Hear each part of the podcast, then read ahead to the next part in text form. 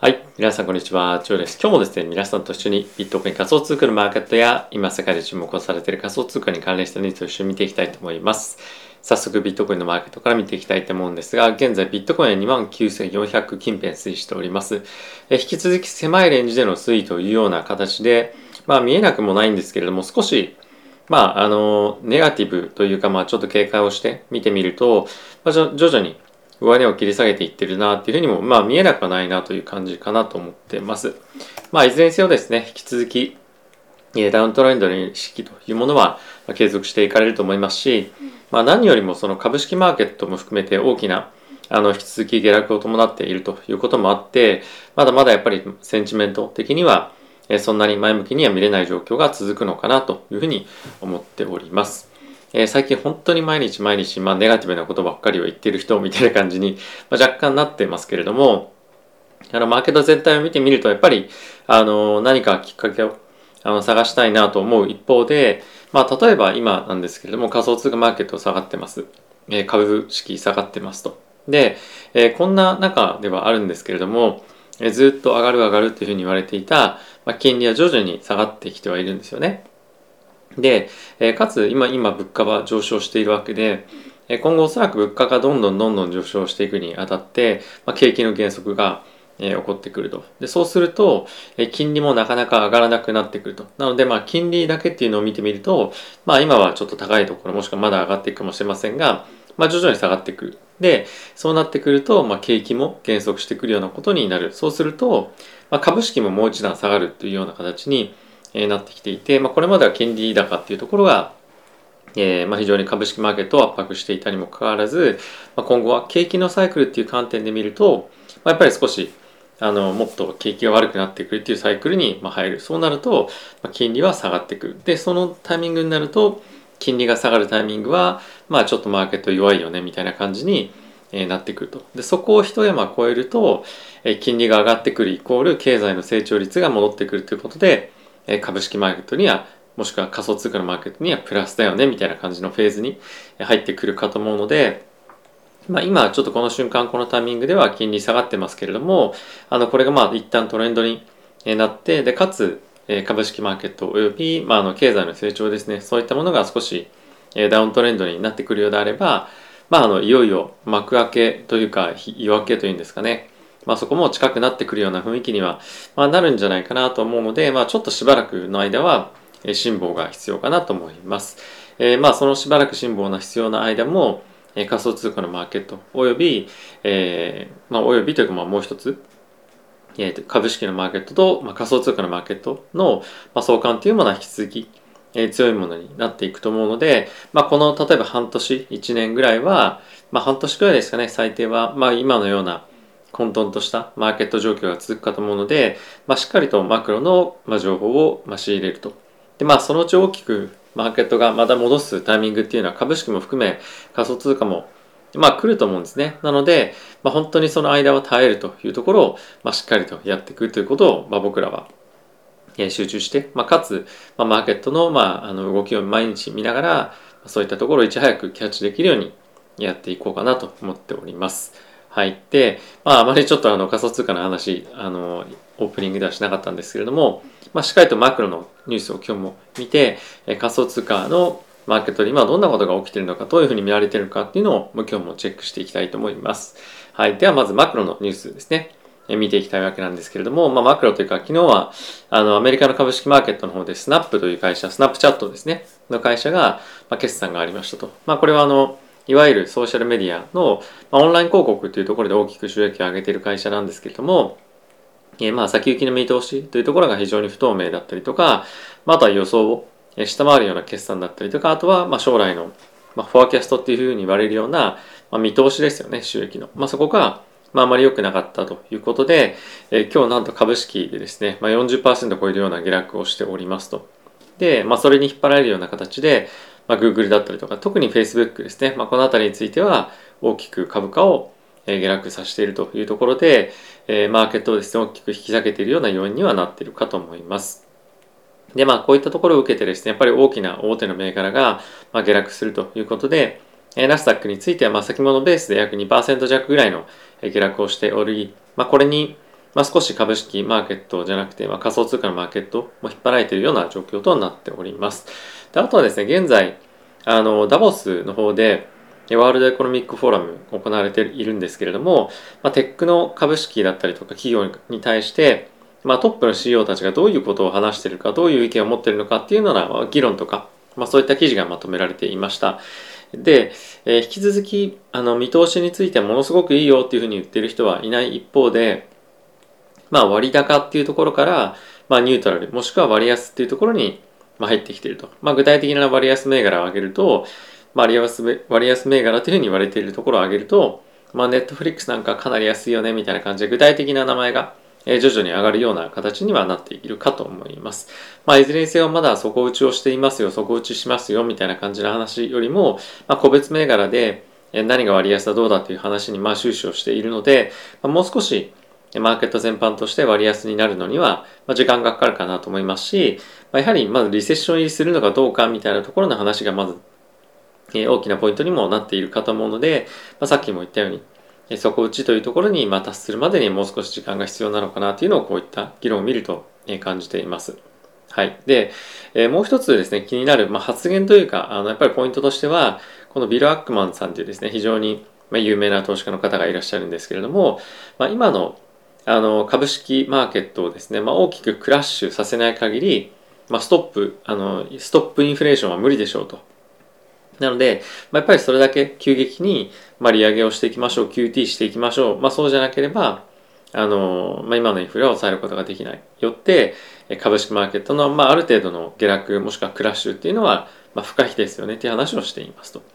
まあ、いずれにせよ今後、まあ、積極的な FED の利上げが織り込まれてい、まあ、くでしょうし、まあ、織り込んでいるっていうふうな発言もありますけれども、ま、やっぱりそれが具体的に、まあ、いつのタイミングじゃあここに来ますよみたいなもう来週来ますみたいな感じになったりするとやっぱりマーケットとしてはあの、まあ、それに対応せざるを得ないというかやっぱりある程度悲観的な動きっていうのはマーケットでは見られるんじゃないかと思いますので、えー、まだマーケットの下落っていうのは、まあ、ある程度織り込んでおいた方がいいのかなというふうには思っております。はい。で、その一方でま、ちょっとここ最近株式マーケットの下落と、え仮想通貨のマーケットの下落っていうところが、まあ、あまり伴わなくなってきているというのは少し皆さんも感じているんじゃないかなと思います。で、えっと、これが今ビットコインの動きですよね。で、ビットコインの動きと、もう一つやっぱりさっき比べておきたいのが、えっと、これがナスダックの動きなんですけれども、ちょっとまあ見づらいかもしれませんが、ま、やはり株式マーケットの方が、まあ、下落幅もしくはそのチャートの動きを見ても、下がってる日がまあ非常に多いと思うんですよね。まあ、だからといってこれがどんどんどんどんあの開いていくよというわけじゃないんですが、えビットコインとかの方が、まあ、ある程度その割安感みたいなところのまあこれ本当にイメージでしかないんですけれども、まあ、イメージみたいなものは出てきてるんじゃないかなと思うんですね。なのでやっぱりその3万ドルから、まあ、もっともっと下がるかどうかっていうのは別としても、まあ、ある程度今株を買うのかもしくは仮想通貨を買うのかっていうふうに考えた時まあビットコインというところに特化して話すと、まあ、やはりビットコインの方が割安感みたいなものは、まあ、出てきていると。で、まあ、何をもってかっていうと、値動きっていうところもそうですし、まあ、あとはやっぱり史上最高高値の68万、69万ドルっていうところから、まあ、今半値以下になっているというところも、まあ、含めてそうですし、まあ、やっぱりあとは将来的にこのビットコインのマーケットっていうところがあの大きくなっていくそういった期待感も込めて、まあ、今割安にまあ感じているしまだ下がるかもしれないけど、まあ、買っていくよねっていう人が徐々に徐々に増えてきてるんじゃないかなと思います。はい。で、まあそんな中、まあ、今後の期待をあの持っているっていうところと、まあ、あとはあの直近の短期的な動きっていうところのバランスは、まあ、日々見ていかなければいけないと思うので、まあ、あのいろんなチャート分析だったりとか何々っていうのはまあしたりはする必要はあるんですけれどもあの本当に長期で見るのかとあの短期で見るのかここは、えー、本当にまあ分けて、えー、投資をしていく必要があるかと思います。はい、でやっぱり今短期の流れがあの来ている中で例えば今これがオプションマーケットの、まあ、どこの、えー、ストライクプライスというんですか、まあ、どこどこの目標価格っていうところが一番多く買われているかっていうのを見てみると、